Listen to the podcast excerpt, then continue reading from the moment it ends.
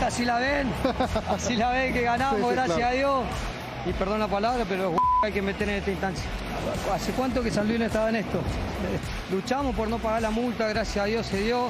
Y mirá dónde estamos ahora, en una liguilla que San Luis no se metía años, años, años y hoy pudimos quedar en historia. Son caballo negro. Que nos llamen como sea, nosotros ahora tenemos que disfrutar, descansar y, y pensar en todo lo que viene. Este club merece estar en todas las liguillas. A Dios gracias estamos en entre los ocho. Seguro vamos a ser un rival duro. Me imagino que los cuatro de arriba no, no, no querían que pase- pasáramos.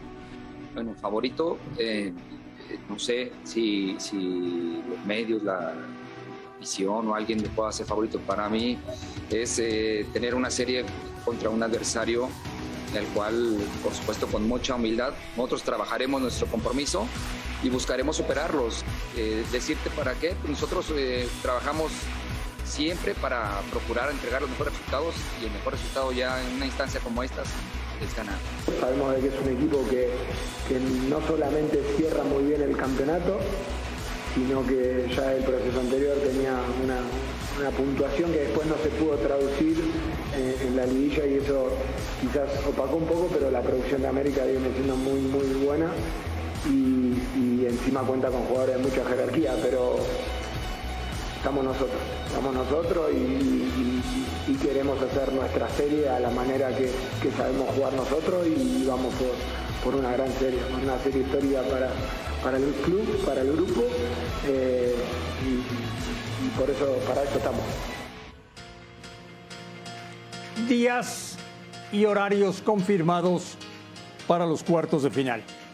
En la serie Pachuca San Luis, la ida será en el Alfonso Lastras el miércoles a las 7 de la tarde. La vuelta en el Estadio Hidalgo el sábado a las 8 de la noche. En la serie América Puebla, la ida el miércoles en el Cuauhtémoc a las 9 de la noche la vuelta en el Azteca el sábado a las 6 de la tarde. En la serie Tigres Cruz Azul, la ida en el Azteca el jueves a las 7 de la tarde y la vuelta el domingo a las 8 de la noche en el Universitario. Y en la serie Atlas Chivas, la ida en el Akron el jueves a las 9 de la noche y la vuelta en el Jalisco el domingo a las 6 de la tarde. Allí están los horarios de los ocho partidos que se jugarán esta semana para encontrar a los semifinalistas del campeonato. Bienvenidos a Fox Sports Radio. Un fuerte abrazo a todo el mundo y gracias por vernos. Tenemos muchísima información para compartir con todos ustedes. La liguilla, los equipos que ya se fueron de vacaciones, lo que están pasando en algunas ligas europeas, el retiro de una de las más grandes deportistas mexicanas de toda la historia y qué pasó en el Gran Premio de Miami. De eso y mucho más platicaremos en Fox Sports Radio. Fabián está. Fabián, ¿cómo estás? Buenas tardes. Buenas tardes, Andrés, Beto, Rubencito, fuerte abrazo para todos. Sí, la liguilla, el único equipo que ganó de los en el repechaje fue Chivas y con autoridad. Lamentablemente se lesiona Angulo, que tiene para tres meses, 12 semanas. La fractura ya fue operado con éxito. Y, bueno, Andrés, creo que el partido más interesante, aparte del de Tigres eh, Cruz Azul, por los planteles que tiene, tal vez el momento de Tigres no fue el cierre ideal, tampoco lo de Cruz Azul, no, no, no, convenció con- contra Necaxa, pero el clásico tapatío, la verdad, está muy interesante. ¿eh? Y Rubén hace ratito decía fuera de cámaras que la cancha del Akron está muy mala, Por Coldplay. por Coldplay, por echarse dinerito al bolso. Si tienen tanto dinero, ¿para qué estropean la cancha? Bueno, pero ya, ya es. Me parece que la- las series están bastante entretenidas, Andrés. Te voy a hacer dos preguntas, Fabián Stein. Depende si te las contesto. La primera, ¿de cuál de las cuatro series sale el campeón? Uy, buena. Eh, América Puebla. Bien. Y la segunda pregunta, Fabián Stein. De los cuatro equipos que van a cerrar como visitante el fin de semana, ¿quién puede dar la sorpresa? Chivas. Chivas. Rubén Rodríguez, buenas tardes. ¿Cómo estás, André? Buenas tardes. Beto, Fabi, todos en casa, fuerte abrazo. De las cuatro series, ¿de dónde sale el campeón? De la de Tigres Cruz Azul. De la de Tigres Cruz Ay, Azul. papi. De los cuatro que cierran como visitantes el fin de semana, ¿quién puede dar el golpe? Yo creo que, yo creo que, yo creo que Chivas y probablemente hasta Puebla. Yo creo que los dos Chivas pueden y Puebla, y Puebla. pueden dar el golpe. Así es. Alberto Lati, ¿cómo estás? Muy bien, André Marín. Perdón, me ganó la risa. ¿Por qué? Porque Fabián está ahí la manera Habla muy lucidito, ¿no? Como referirse a Sí, sí, sí. alguien con cierta ascendencia, mentoría sobre el gran Rubén Rodríguez. Hoy, hoy, hoy Fabián no está lúcido. ¿No? No. ¿Está lúcido o lúcido hoy? Lúcido. Yo lo veo lúcido. ¿Qué te pasa, Marín, conmigo? Nada. Yo lo veo ¿Tienes algún lúcido. problema conmigo? No, no, no. ¿Personal? No, pero es que Fabián, no me puedes contestar eso. A lo del América. ¿Por qué no? No me puedes decir eso. Bueno, me, me, me Hubiera sido la opinión. pregunta. De las cuatro Su- series si sin hubiese contar la estado del América. te digo Toluca, pero no está. de las cuatro series quitando la del América, hubiera sido así. Yo pienso como Rubén, ¿eh? Yo pienso que Tigres Cruz Azul y no lo pienso por Cruz Azul, que el sábado, qué manera de encerrarse. Entró el Bebote, entró el Chaquito a corretear de contención. Cuando entró yo pensé, va a contragolpear, va a buscar algo. No, no, no. Y terminó comiéndose el empate y de milagro se salvó. Yo veo como Rubén la serie Tigres Azul y no por Azul, sino por Tigres. Por cierto, en tres de los cuatro partidos de repechaje, la definición fue por penaltis. Qué mal se cobran los penaltis en México. ¿eh? De 23 que se tiraron, fallaron 11. ¿Por qué, Fabián? No sé si no los entrenaron, André. No, no lo sé. Eh, Me está hablando el productor, está hablando algo, no sé, de la historia del Toluca. Sí, perdió un penal en una final. ¿Y qué? No pasa nada. Salimos campeones. en plena final Sí, contra Atlas. fallamos. sí. Y fuiste campeón. Contracturado. El jugador del torneo. Si no hubiese jugado, sí, exactamente. Pero bueno, eh, André, yo no sé si no lo entrenaron o no. Muy mal tirado. Y lo que hablábamos con Beto también antes de entrar al programa es los equipos que terminaron empatando como Mazatlán y Necaxa en los últimos minutos, supuestamente tendrían que estar con más confianza. Y los penales los tiraron muy mal. Muy mal tirados. Por eso te digo, yo no sé si fue el mensaje de Jimmy, no sé si fue el mensaje del Chaco o de, o de Caballero. Fabi, ¿Puedes pensar que no lo hayan entrenado, André? Es a partido único. Claro. La posibilidad, No, o sea, todavía tendrían que es haberlo más hecho. complicado. Pero, pero, pero Es Beto, que, claro, ¿A bueno, partido único? Claro. Es muy factible pero que Beto, en un entrenamiento normal del día, y Fabi... Es diferente, es muy diferente. Fabi, pero te quedas, por lo regular se quedan todos queda. los equipos 20, Pero para un partido así, 20. ¿qué es entrenar penales, Fabi? ¿Cuántos penales por sesión? entrenar toda la semana, por lo menos 5 o 6 penales o 10 penales cada uno. Pues parecía que no Ahora- estaban en su medio. Ahora, lo que sí, lo que sí es más preocupante, André, es que, perdón, pero el repechaje estuvo muy aburrido. Malito. Ca- quitando el partido de Chivas Pumas, que no Que se fue a bueno. penaltis, fue el más espectacular. Sí. Pero los tres que se fueron a penaltis, perdón, pero aburridos lo que le sigue, ¿eh? los tres partidos. Ninguno estuvo emocionante, ninguno te, te mantuvo los 90 o 100 minutos que hoy se juegan ahí. Es más, los penaltis los pudiste ver o no ver y no pasó absolutamente nada. ¿eh? Creo que ahí también tiene que ver un poquito la calidad de los equipos. Eh, Beto, atrás de Fabián ahí Sí, los ocho técnicos que van a disputar la liguilla. sí. ¿Qué opinas de ellos? Circunstancias muy diferentes, ¿no? Proyectos duraderos de los ocho a este instante, el de Miguel Herrera, ¿sí? El de Almada, el de Coca y el resto con una incógnita muy grande porque el Arcamón no sabemos cuánto se queda en Puebla. Puebla quiere que se quede y se hará lo posible, pero tiene muy buenas perspectivas y el Puebla suele desprenderse de lo que está cotizado. Lo de Cadena es un misterio. Yo pienso que Cadena con estas cinco victorias al hilo tiene ya mérito de sobra para quedarse. Igual lo de Ortiz. ¿Y Jardín? Jardín, un súper, súper relevo, una gran llegada. Y Juan Reynoso aparentemente ya es un proyecto que está con sus últimos coletazos. Exactamente. Aparentemente, ¿no? Y en el mismo plantel se ve, no sé si fastidiado, se ve menos, menos fresco en sus, en sus rutinas, ¿no? Sin confianza. Y tres, y tres de los interinos dando resultados, André, porque tres, Sí. pues, no dudemos que San Luis llegó a medio torneo, Cadena llegó hace un mes, Ortiz. ¿no? Ortiz también llegó hace mes y medio, dos meses, o sea, Sí, sí. aparte es una liguilla con caras entre comillas nuevas, ¿no? Quitando la de Miguel, que creo que es el que tiene más liguillas, los demás no Si pasan de cuatro dicho liguillas. Hace cuatro meses, en la liguilla América y Chivas, dirigidos por Fernando Ortiz y Ricardo No lo Cadena. hubieras creído. No, y hoy, y hoy con posibilidades de llegar a la No, pero final, ¿eh? En sub-18. No, pero. Sí, sí, sí. Sus 20. A Cadena no lo teníamos en el radar. No. ¿Y a Ortiz? Bueno, Altán tampoco. Aparte también lleva Oye, poco tiempo. Fabián, a ver, vamos serie por serie. Pachuca San Luis. Está muy obligado y es muy favorito Pachuca. Es favorito Pachuca. Al frente tiene un rival que de visita se comporta mucho mejor que de local. Y tendrá que ser muy inteligente si San Luis quiere trascender.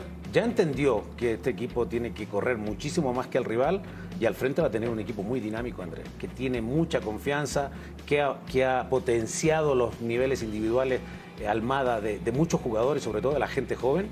Entonces va a ser un- una, una- En el papel me parece que, que Pachuca es favorito. Así que veremos qué es lo que sucede. El primer partido yo creo que Pachuca puede sacar cierta ventaja, incluso visitando Ojo, a Alfonso este- este le- San Luis- le, cuesta trabajo. Es que San se Luis ve- eliminó a una de las plantillas pero se más comporta- caras del pero de fútbol visita. mexicano, ¿eh? De visita. de local le Sí, cuesta más trabajo. Los para muy bien. Los para bien. Para muy bien. Ah, Acuérdate que el último partido Santos lo evidenció. Sí, sí, sí. Oye, ¿qué, qué hizo? Eh? Hace como un mes que no sale a la banca. ¿Qué? El técnico de San Luis. Este, O será no sé. caba- cabalístico. No, no sé. ¿Quién Me llama la atención. Pero de que tiene un liderazgo importante. Sí. Sí. Y, y le pusieron poca atención cuando venía, cuando es un tipo que tiene un currículum importante. No tanto de equipos profesionales. No, no, no, pero. Sí, había más estado trabajando en Pero selecciones, ¿no? Pero- olímpico pero que Fue medallista olímpico. medalla de oro con Brasil. ¿Qué, qué trae el Pachuca, Fabián? Pachuca tiene una dinámica muy importante, eh, tiene jugadores que son hoy seleccionables como eh, Eric Sánchez, como eh, eh, este, este chico el zurdito que le pega muy bien desde afuera. ¿Te acuerdas, Fabián, que este duelo fue algún día una final? Sí, Pachuca-San Luis fue final. 2006. Imagínate. Pachuca había eliminado a Chivas, me parece. Hay, hay un dato que ya Pachuca... eran equipos sin Pachuca- estrellas por el Mundial, no por las convocatorias a futbolistas. Antes de empezar un mundial, Pachuca, cuando entra en una liguilla como primer lugar, aquí vemos a Chitiba, que le hacen el penal, normalmente Pachuca termina como campeón. Aquí Cacho es el que hace el gol, pero Pachuca tiene un, un vértigo, André, una dinámica. Chávez, el que te estaba mencionando hace rato, que anda No, muy no era, bien. no era Cacho, era el uruguayo este que... A Richard, Richard Núñez, Ah, bueno. Richard Núñez. Sí, tienes razón. En Es América. Richard Núñez. América. Mira, Caballero estaba jugando todavía, imagínate, era el capitán. Bueno, estaba fácil.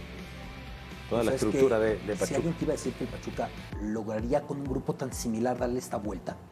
O sea, el trabajo de Almada es destacable, ¿no? Y el de Iván Alonso también. También, por supuesto, porque es el que está detrás y porque lo buscaron precisamente por lo que en Uruguay estaba haciendo. ¿Sabes quién está trabajando ahí también, que lo llevó Iván Alonso? Vicente Sánchez. Vicente Sánchez. Otro de tus. Buenos compañeros. Qué bueno. y, gran y- jugador. y no Eh, te explicas Rubén. cómo no están en el tuyo, ¿no? en Toluca. Cuando, Ahí deberían estar. sea, La serie Tigres Cruz Azul. Mira, André, yo creo que muchos se fueron con la pinta de, que Cruz Azul pasó muy bien. Yo creo que Cruz Azul debió ser eliminado. Creo que Necaxa fue mucho mejor equipo el fin de semana pasado. Y creo que se va a enfrentar a un Tigres que tiene plantel, tiene experiencia, que sabe jugar este tipo de liguillas, este tipo de partidos. Y está Papi. ¿Eh? está eh, Miguel, un técnico experimentado, exactamente. Fabián está ahí. Exactamente. ¿no? Muy bien. Ahora, lo único que tiene Tigres es, creo yo, sí una dependencia de Guiñac al gol. Y si Guiñac anda al 100%, Cruz Azul va a sufrir mucho. Ahora, para mí el enemigo principal de Cruz Azul, pues creo que está en casa con todo respeto y creo que Juan Reynoso tiene que ser más agresivo, respetar menos a los rivales, jugar con lo mejor que tenga o no con lo encaprichado que puede ser. ¿no? Entonces, jugar frente a Tigres sin un delantero, no A creo ver, que le Rubén, funcione. estamos de acuerdo. El estilo de Juan Reynoso desde Puebla era hacia atrás. Era así. ¿Sí? Sí. De hecho, cuando cortan a Juan Reynoso era porque sentía la directiva de Puebla que el equipo podía aspirar a algo más, ¿no? Pero su primera temporada con Cruz Azul, la del título, no jugaba tan atrás. Parece que a cada torneo van, van reculando. No jugaba tan atrás, sí, pero cerraba bien los Se- partidos. pero 1-0, lo del 2-0. sábado o sea, no fue cerrarlo bien. No, no, no. Lo del sábado fue ponerte en posición fetal a que los golpes no te peguen en la cabeza. En el torneo del campeonato, el marcador más, más regular para Cruz Azul fue el 1-0. O sea, Cuando Cruz Azul no, exacto, Cruz Cuando Azul no golea. Cruz Azul va al 1-0, 2-1 y listo. Pero tiene un plantel. Pero hoy nomás no, ¿no? A mí me parece que no. Ahora, ahora creo yo que Tigres, la presión de Miguel de obligadamente entregar el título o llegar a la final, eso también les puede, les puede traicionar, ¿no? En la Tigres temporada es- regular ganaba Tigres 2-0 Sí, y empató Cruz Azul a 2. empató a dos en uno de los mejores partidos. Sí, sí, sí. Entonces, yo, creo que va a ser un buen partido. La ventaja para Tigres, evidentemente, es cerrar en casa, que siempre se va a mantener ahí. El único equipo con el que perdió fue el América y que lo exhibió bastante. Mira, a bastante Cruz. Azul, perdón, eh, Rubén, ¿no le molesta eh, empatar el primer partido? No. 0-0? ¿Y cerrarlo allá? donde el equipo de Miguel se desespera, incluso se llega a desordenar en algún momento si no consigue los resultados. Entonces, Y sin gol de visitante de por medio. Y Tigres no cerró tan bien como inició el torneo. es verdad. O sea, Tigres inició bueno, Cruz muy bien. tampoco, Cruz Azul tuvo No, bueno, Cruz Azul es de los equipos que van en déficit, ¿no? Yo sí con Tigres. Siempre suponemos, aunque a menudo nos podemos equivocar, que saben cómo se juega esta ronda, ¿no? Pero sí es cierto que vino a la baja claramente al, al cierre del torneo. Parece que el francés eh, Tobán es baja para toda la liguilla. Tiene un problema este francés volante, buen jugador Habían dado muy bien. de los Tigres. A ver, Fabián está ahí. Ahora sí te quiero escuchar. Dime, La Serie América Puebla. América Puebla. En el papel es favorito América. ¿Pero por qué? Porque me parece que cerró mucho mejor el torneo que Puebla. Sí, Puebla tiene un, un partido donde iba ganando 2 a 0 a, a Mazatlán y le terminan empatando. Después los penales los tira muy bien. Pero yo creo que América tiene un plantel, tiene una solidez defensiva. Creo que en 11 partidos Memo ha recibido solamente un gol, André. Y el equipo, la verdad, se ha comportado muy bien. American, aquí cuando eh, expulsan a Solar y te acuerdas que empezó la ¿Cómo presión no? a jugarle en ¿Cómo no? contra ¿Cómo a no? Santiago. un inicio perfecto. Y el equipo, la verdad, no se, no se vio bien. Pero hoy con el Tano, la verdad que el equipo anda bien, tiene mucho equilibrio. Veo un equipo muy solidario en el esfuerzo, todos se matan. Roger, Valdés, cumpliendo un rol eh, tal vez no de armador, sí de media punta y estando más cerca del gol, que le ha provocado ser muy importante en este proceso. Creo una competencia interna también, Andrés, te lo reitero eso, porque acuérdate que... Esto eh, le costó el puesto a Solari, Sí. ¿eh? Esto, esto fue, yo Este creo fue el principio del fin. El principio del fin. El principio. Acuérdate que Chava Reyes, este chavo, era titularísimo. Y llegó Sí. el Tano y lo, se- lo Y lo borró. banca. Y juega Fuentes ahí. O sea, creó una competencia importante. Así Puso que- los de experiencia, ¿no? Exactamente. El partido está abierto. Puebla se crece mucho de local, es un equipo muy dinámico, muy fuerte. Y la velocidad tal vez le puede hacer daño a América, que cuando es evidenciado. Ahora, Fabi, si por la Puebla juega como los jugó el segundo tiempo contra Mazatlán, no tiene nada no que tiene hacer, ¿eh? Bueno, pero, pero por eso son 100 Consintió porque tuvo un 180 inicio mucho. tremendo. Pero es cierto lo que dice Fabi. De los equipos más fuertes como local de los ocho clasificados, el Puebla. ¿eh? El Puebla, exactamente. Tiene que sacar ventaja en el Cuauhtémoc, si no, Está no va. metidísima la gente en Puebla. ¿eh? Metidísima. Y no de ahora, esta parte del efecto Oye, Larcamón. tercera liguilla consecutiva del Arcamón. Y vendiendo todo lo que hay. Sí. No, y los que destaquen ahora se van a terminar yendo y el Así equipo es. sigue funcionando. Llegó a tenerlos entre los dos primeros, se le cae hacia el final. Coincide, no significa que por eso haya pasado, cuando crecen los rumores de que el Arcamón sí para Chivas o. América. Exacto. Quizá no hay relación, pero coincidió el bajón del equipo, ¿no? Alberto Lati, la serie Atlas Chivas. El Atlas se para de maravilla. Es un trabajo que creo que Coca no ha recibido Es el equipo menos el goleado. crédito que merece. Sí, y no es un plantel especialmente poderoso. Fue campeón y los mantuvo en el top 4. Tranquilos, ¿eh? no hubo un momento del torneo que dijera se cae. Fue muy regular en esas posiciones, a diferencia, por ejemplo, del América, que fue y vino, ¿no? O más bien estuvo fuera y se metió. Yo creo que va a ser un rival complicadísimo para las Chivas. ¿eh? Lo que pasó en el torneo me dice poco, porque es una situación muy diferente de Chivas. Esa es la verdad. Es que a diferencia de los últimos rivales que han enfrentado Chivas, este sí tiene una solidez defensiva muy marcada. No, pero aparte Este sabes, va- sabes este a, lo va- que, a lo que juega. El Sí, equipo no se desencom- sí, no, no, no, no. no, no, o sea, no, no, no varía, no tiene. Y espero que se hagan las cosas como se tienen que hacer en términos de seguridad. ¿eh? Es un partido que me preocupa. De alto riesgo. Sí, Sí, me preocupa bravo. muchísimo. Sí, sí lo es. Que se pongan las pilas, que se haga todo como se tiene que hacer de los dos lados. Que luego no digan es que no sabía. No, si es un partido de alta tensión. Abren el jueves en la cancha de Chivas a las 9 de la noche y cierran el domingo a las 6 de la tarde en el Estadio Jalisco Rubén. Sí, sí, sí. eh, yo te digo, André, yo la verdad, eh, la cancha del Acro no la veo para albergar un partido, y más a tres, cuatro días que jugaron el otro. Yo, la verdad, hubiera preferido que se jugaran los dos en el Jalisco. Creo que a los equipos le puede sentar mejor la cancha, una cancha en buen estado. El Jalisco es un estadio para los dos. Chivas puede jugar ahí, pero bueno, pues ya eh, está dado esta, esta serie. Y, y creo Qué que. educados los jugadores de Fabián. Muy bien. Bueno, muy educados, Sí, sí, sí. todos estudiaron. Sí, Está claro. diciendo para dónde es la salida, ¿qué le estaba Claro, diciendo? claro. Adelante. Muy educados estos. Lo de la cancha La cancha sí es, peligroso cuando tu patrimonio, tus jugadores se lesionan. No, y aparte, y aparte, es. y aparte se lesionan, hasta para el espectáculo es distinto. A ver, es cierto, ellos jugaron también cuando empezaban en peores canchas. pero hoy pues para controlar la pelota, para tocarla tienes que dar dos o tres pases más, es más complicado. Me parece que la cancha sí puede ser un factor. Ahora, eh, estadio lleno. Pero no hay ni petición. Los dos, los dos. No hay ni petición para hacerlo en el Jalisco, ¿verdad? No, hay ni no, petición. no, no, no. Van a jugar como No, fue. no, Chivas, Va a jugar como esté. Fue idea mía. Fue idea de Rubén. Sí, es idea mía. Improvisé un poquito. Exactamente. Como es este. idea mía. Tenemos mucho, mucho más que platicar con ustedes hoy en Fox Sports Radio. Anuncios y volvemos. Las temporadas en el fútbol europeo están llegando a su fin y la especulación con los movimientos de cara a lo que serán las campañas entrantes comienzan a relucir.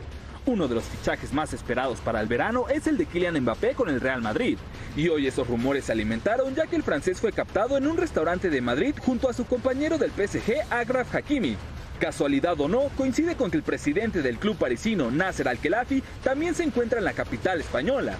Otra de las grandes especulaciones en el mercado es Erling Haaland, que todo parece indicar jugará con el Manchester City.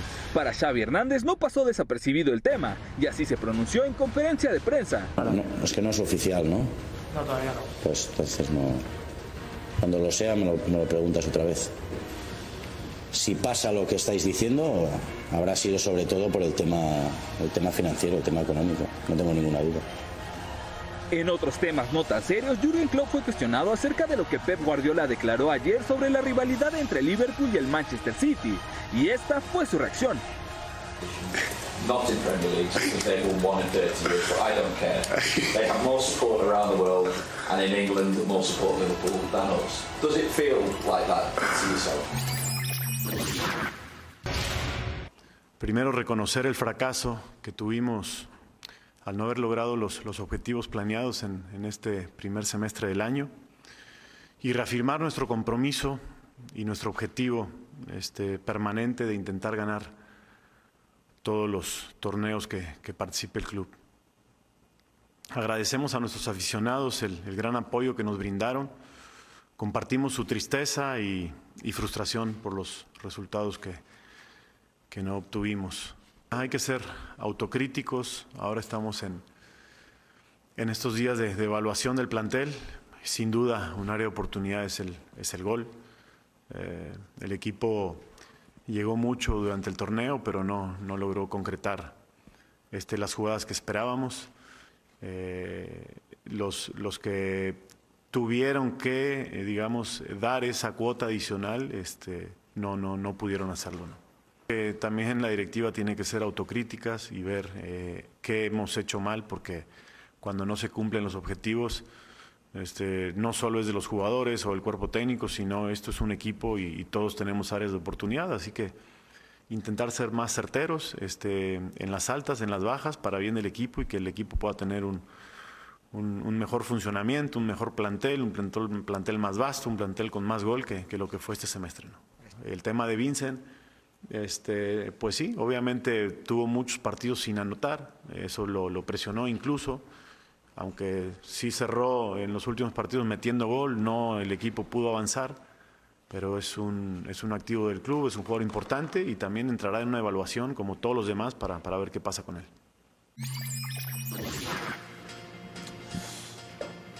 Fabián Estaique, fracaso del Monterrey. Un gran fracaso, gran fracaso porque se repiten nuevo las mismas tendencias que tenía desde Alonso, desde Mohamed en las dos oportunidades. eh, Javier. Con Javier Aguirre, ahora con Buchetis el equipo iba ganando y después se echa atrás y le dan vuelta en cinco minutos de desconcentración. Un equipo que tiene una gran eh, cantidad de jugadores seleccionados y de gran calidad, pero que no tienen intensidad, que no tienen cambio de ritmo, que no redondean los partidos en casa sobre todo, donde había un calor muy fuerte, había mucha humedad. 38 grados en Monterrey. 38 grados y no supieron sacar ventaja. Oye, ¿quiénes se van, quiénes se quedan? Yo creo que Campbell no lo van a comprar porque está, hay una posibilidad de que lo compraran, yo creo que no. Eh, no sé si Pizarro continúa o vuelve a la MLS. Eh, yo creo que la parte defensiva no hay tanto. Me parece que tendrán que encontrar otro contención que te dé otras cosas. Porque trajeron a Craneviter, no terminó funcionando. Celso sí es el más importante, que, que maneja bien, fue el único que, que hizo el penal. Pero de ahí en adelante tiene que haber más acompañamiento para Funes Mori. Tiene que haber jugadores diferentes, más pícaros, más veloces. Porque yo los veo de repente muy planos. Jansen.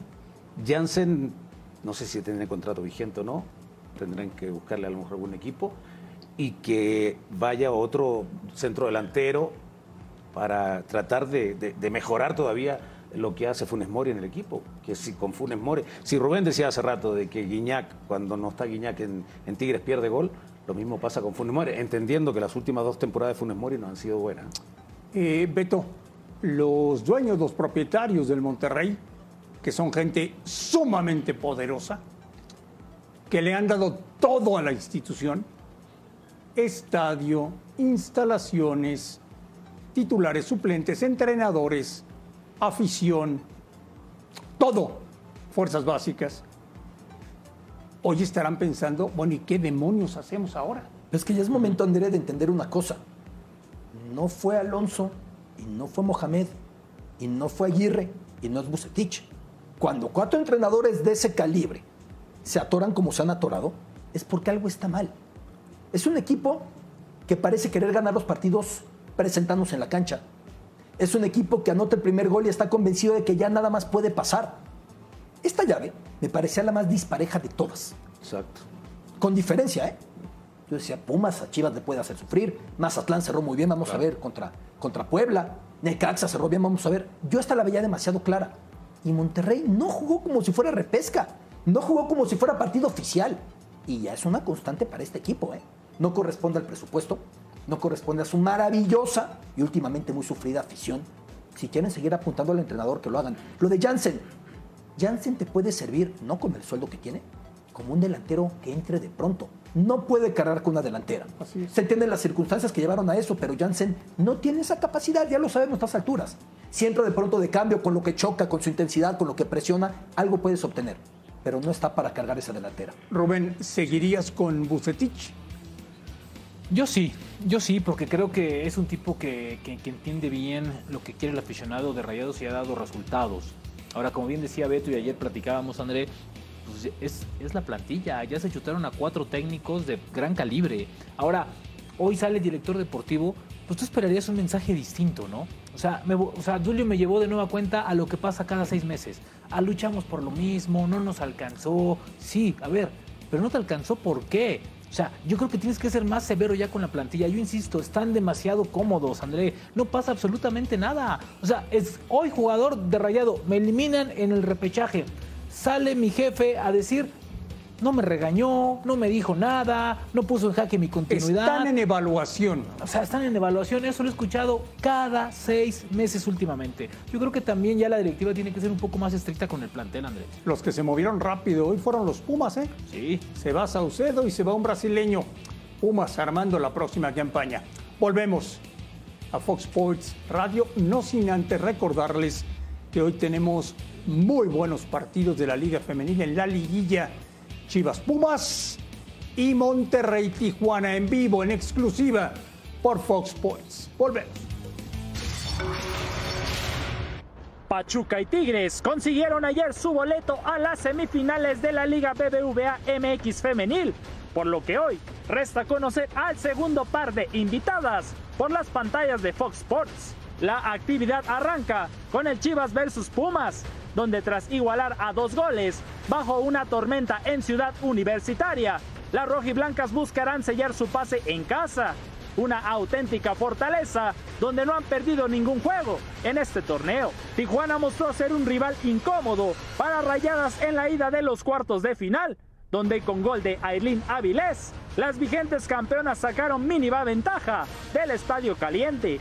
Hoy, en su casa y ante su gente, las regias buscarán mostrar todo su potencial ofensivo en el Estadio BBVA, donde registran 51 goles en 9 partidos jugados.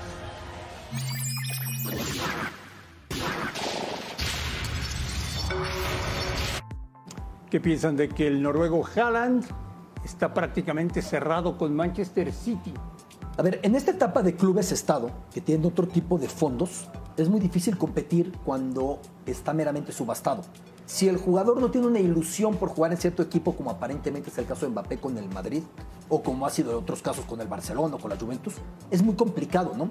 Haaland tenía vínculo con el City porque su padre jugó ahí, pero sobre todo porque las relaciones se dieron para dar la comisión por firma que él quiere y que él merece, ¿no? Finalmente, así funciona esto.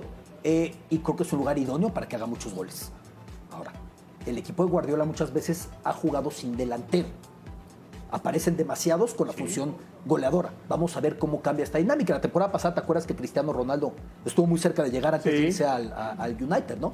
Esa figura de un delantero que totalice o centralice no la suele tener Guardiola o no siempre. Fabián, abajo de Benzema, ¿está Haaland? Sí. Y no, y aparte tiene, todavía tiene un techo muy, 21 muy años. importante, tiene 21 años. El tipo es goleador, hace goles. Él lo decía, yo hago cuatro goles un partido, pero estaba Lewandowski en el Bayern y hacía seis. Entonces nunca lo terminaba por alcanzar o nunca trascendía lo que él pretendía, pero es un tipo que tiene un futuro muy grande. Va a tener muchas oportunidades de gol ahí, pero lo que dice Beto es muy cierto. De repente sacrifica los centros delanteros y los tira a un costado. Porque Gabriel Jesús era la promesa brasileña de centro delantero. Y fue como centro y ya juega por los costados. Muy cerca. Ahora, no es lo mismo meter goles en Alemania que en la Premier League. Sí. Es, es una liga No, mucho pero, más pero- física. Pero es más fácil, eh, Rubén, adaptarte a un equipo Claro. Que ya está. Sí, no, y que juega ofensivamente, que juega claro. ofensivamente y tú puedes ser el, el que termine. Pero va a ser los este tipo es un Sí, a ver, a ver, como tú lo dijiste bien, Beto, a ver, el Manchester City se cansa de llegar, se cansa de ofender, se cansa de generar y le faltaba a ese hombre. Ahora, la pregunta es, ¿Haaland será el hombre que le dé la tan ansiada y tan mencionada Champions League a Guardiola? Van a invertir bien, son, Me se habla de parece- 70 o me 80 parece que- millones que de euros, ¿no? 75 cuesta Más la cláusula. comisiones. Más comisiones. Legado de Mino Rayola. Y él pide, y él creo que pide 30 millones de euros anuales. Sí, es como está evaluado. Y también lo que digo de los clubes Estado hay que aclarar. Los que propiciaron esta inflación fueron los que no eran Estado y luego ya no pudieron ni se quejan, ¿no? Sí, Florentino con el Madrid, Laporta con el Barça, el mismo Bayern. Ahora se quejan y dicen es que no se puede competir. Ellos empezaron a inflar. Ahora, Haaland era uno, de burbuja. los, era uno de los objetivos de los clubes importantes, ¿no? En Es que un delantero en así. ver. Barcelona. Haaland, sí, Barcelona estuvo tras de él. El Bayern Múnich sí, Con sí el Madrid se plantea que un impedimento para la firma fue que no se esperaba que Benzema tuviera semejante año y que a Haaland no se le puede asegurar la próxima temporada la titularidad si, como piensa el Madrid, llega Mbappé y están los chicos A brasileños. mí me parece que el Madrid está más a. Mbappé que a Haaland, ¿no? Porque la parte del gol ya la tiene resuelta. Vinicius también anda muy bien y del otro Rodrigo. lado tiene sí, Rodrigo, que me parece que en esa posición del Madrid no necesita otro nueve. Hay un, hay un escándalo hoy en Europa, Beto. El agente de Sadio Mané se reunió en Mallorca con la gente del Bayern Múnich, a escondidas. y teniendo contrato. Imagínate. Es algo muy delicado. La regulación de la FIFA es muy clara. Hasta que no te quedan máximo seis meses de contrato, no te puedes sentar a negociar. Que es como el exceso de velocidad. La mayoría se lo salta, pero eso no está bien. ¿No? Eh, y puede haber una penalización fuerte. Las ha habido muy grandes. Recuerdo, por ejemplo, alguna vez que José Mourinho fue encontrado con, ¿te acuerdas? El defensor Ashley Cole, que Sí, venía del. Arsenal. Sí. Y hubo una multa tremenda. Él dijo, no, estábamos platicando. No puedes tener contacto hasta que te quedan máximo seis meses de contrato y sí va a haber escándalo con eso. Con un Sí. futbolista intachable. Y a Mbappé se le vio en Madrid. Sí andaba, Sí, ¿no? pero ya le Ah, quedan Bueno, menos anda ahí, ¿no? Anda ¿no? ahí. Bueno, no sé si ande de vacaciones o... Puede Fue a conocer con las. Cibeles. Bueno, a lo mejor se le antojó... Se va a mover, ¿eh? El fútbol europeo. Puede hacer el tour del Bernabéu. Se va a mover el fútbol Se va a europeo, mover. ¿eh? Se va. Ya se recuperaron financieramente los clubes. Así es. Volvemos a Fox Sports Radio con una verdadera leyenda del deporte mexicano. Néstor Cortés lanzó siete entradas y un tercio sin hit ni carrera para los Yankees. Fue un sencillo de Eli White que le rompió la magia en el octavo episodio. Sin embargo, los Yankees vencieron 1 a 0 a los Rangers con un doblete productor de Anthony Rizzo. Con esto los Yankees son el primer equipo de la Liga Americana en llegar a 20 triunfos y segundos en toda la gran carpa, solo por detrás de los Mets.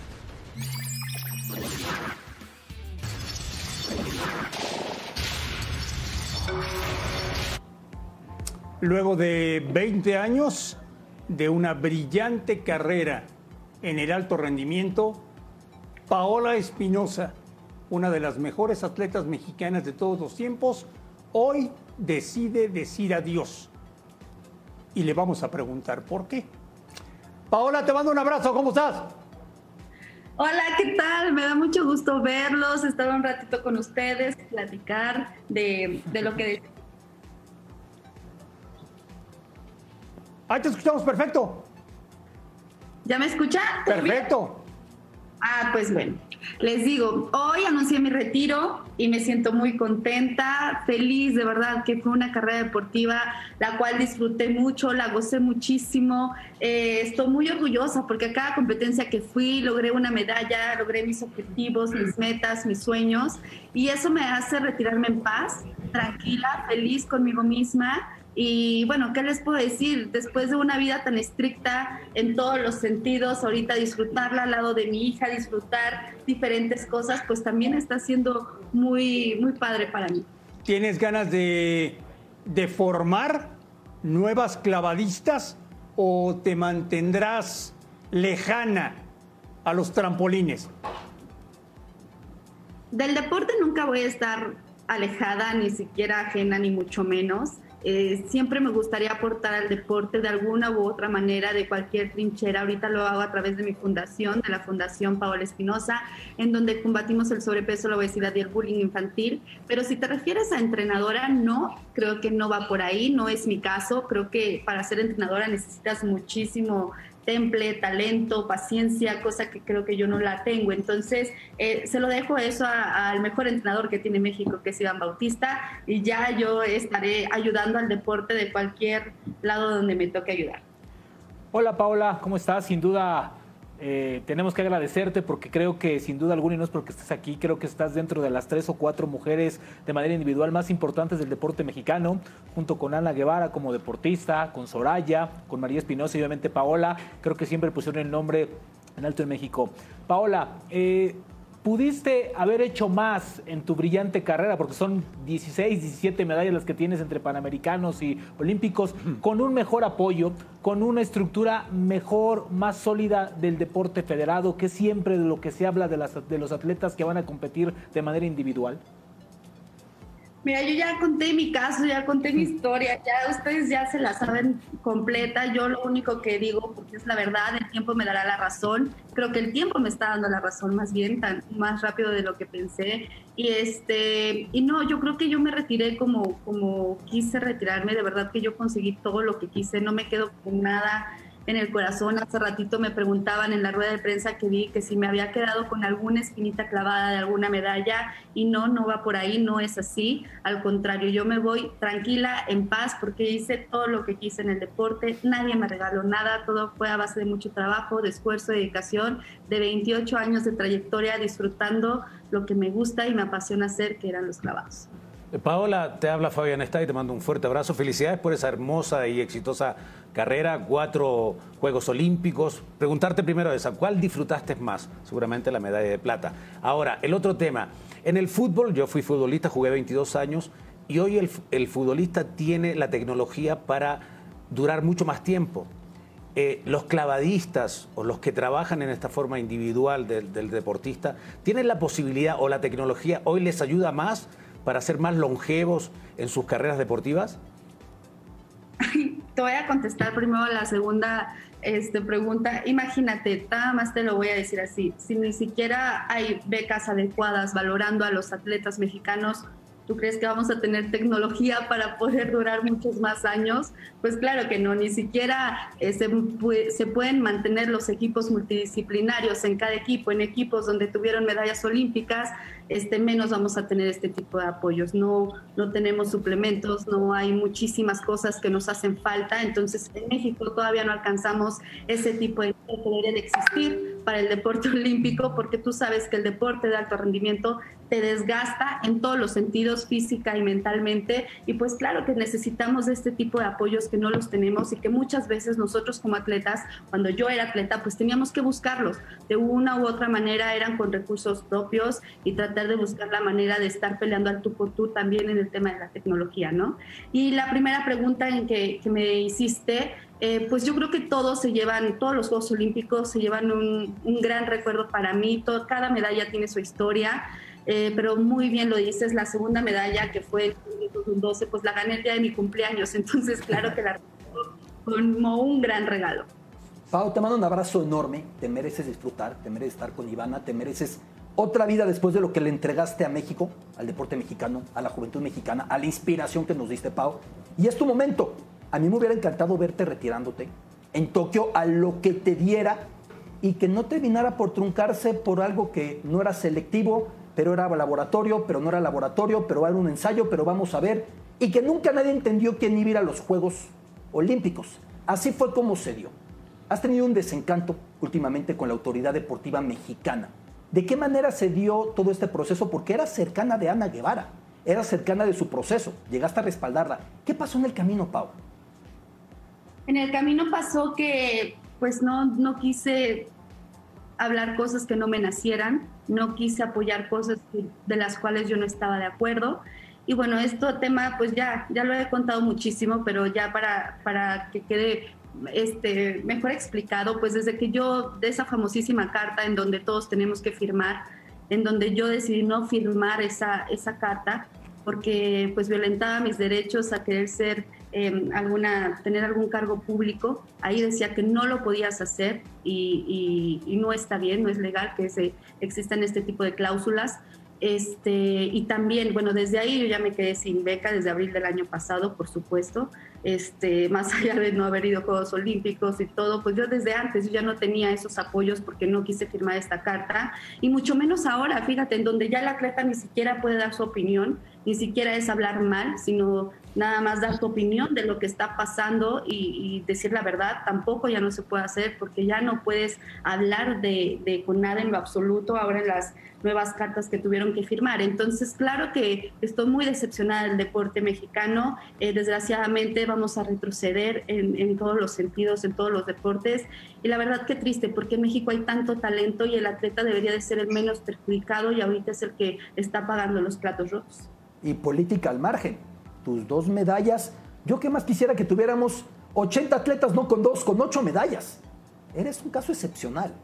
Son muy pocos y pese a todo, contra todo, y pese a todo, sin apoyo, y pese a todo, con carencias, y para colmo sin reconocimiento. Yo pienso que hoy tendrá que ser un día marcado en el calendario deportivo mexicano, porque no se retira cualquiera. ¿Te sientes valorada como corresponde hoy en el Adiós Pau? Mira, yo se los dejo ya a cada quien, que cada quien este, valore la trayectoria o no. Lo que yo sí te puedo decir es que durante todos estos años yo me aprendí a valorar, yo aprendí a valorar cada uno de mis esfuerzos, de mis esfuerzos, de mi trabajo, este, de mis medallas, de mis cuartos lugares, de mis quintos lugares, cada uno de mis logros yo los valoré y con eso es suficiente. La verdad es que con eso me quedo este, bien y, lo que más me, da alegría es que mi hija Ivana disfruta también mis medallas, quizás no me vio ganarlas todas, pero sí algunas de ellas, entonces las ve, se emociona y eso es lo que, lo que más eh, me llevo en el corazón. Ahorita he recibido muchos mensajes de muchísima gente que me manda cosas súper bonitas, muy lindas, reconociendo mi trabajo y pues me da alegría que finalmente pude dejar un granito de arena en cada uno de los mexicanos este, con cosas positivas.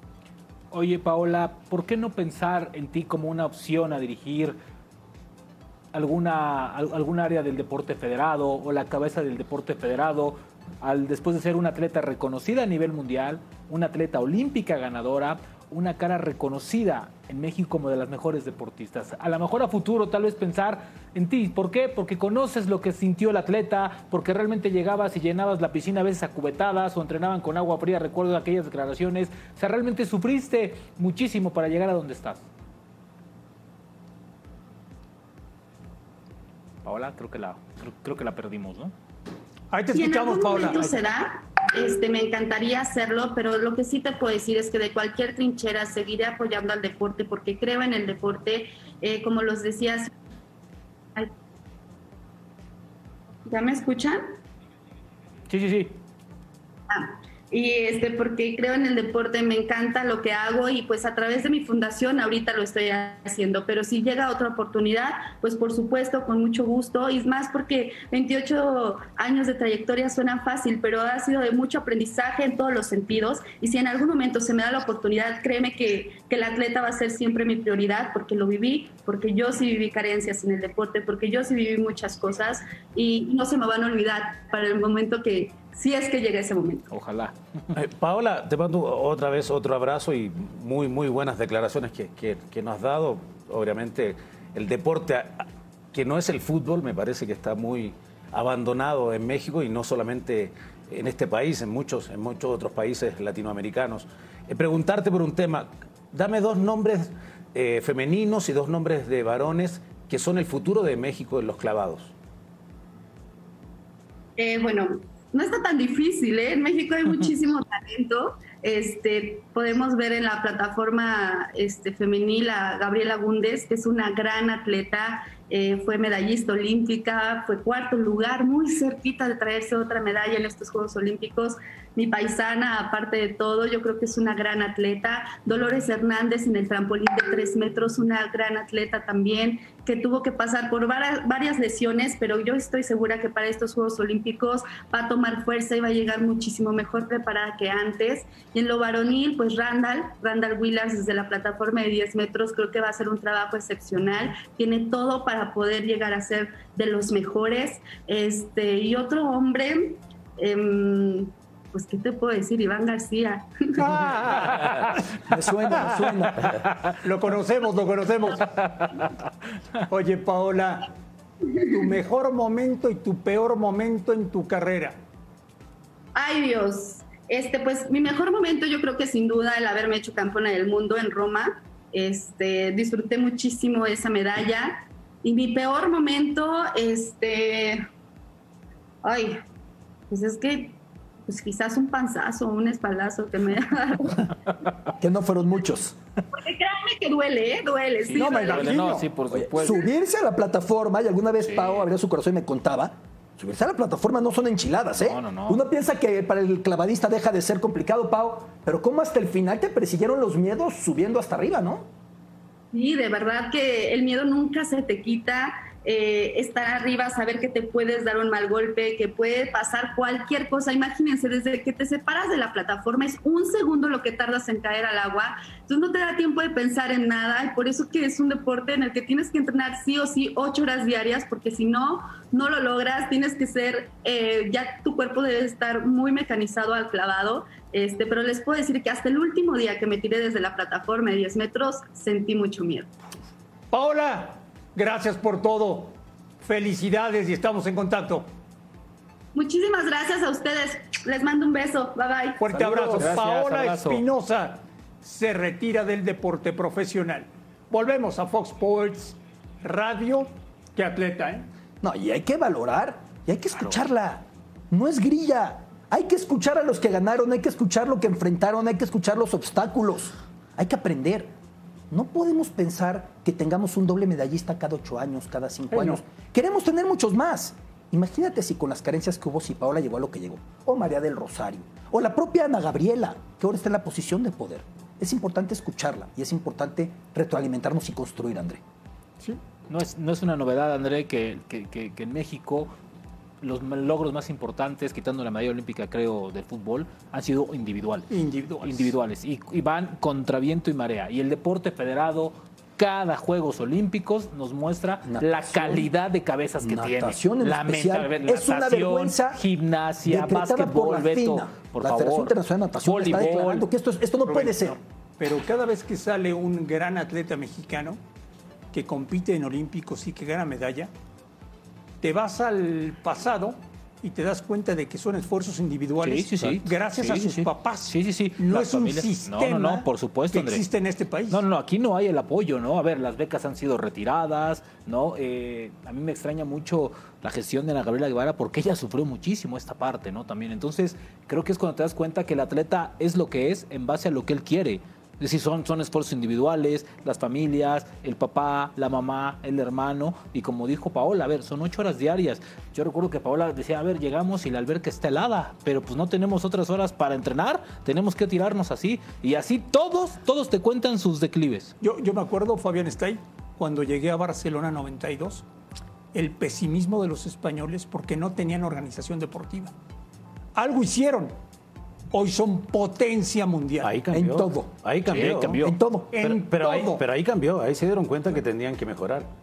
Y es un tema de- de- político, del gobierno que tiene que... O sea, no puede ser que en Latinoamérica muchos países tengan abandonado todo este tipo de cosas. Mira, te puedo hablar de Cuba, te puedo hablar sin recursos, también son cosas individuales. Pero les dan, les tratan de dar lo poco, mucho, muchas ¿Se cosas. acuerdan para- de ellos, Fabi? ¿Se acuerdan de ellos cuando vienen los Juegos Olímpicos? Para colgarse la medallita y, Y salir en la foto en o ir o quitarle las Van- acreditaciones van a más muchos de ellos directivos, para ir. van más Los directivos que atletas. Como todos los días por la noche en la última palabra. Gracias por vernos.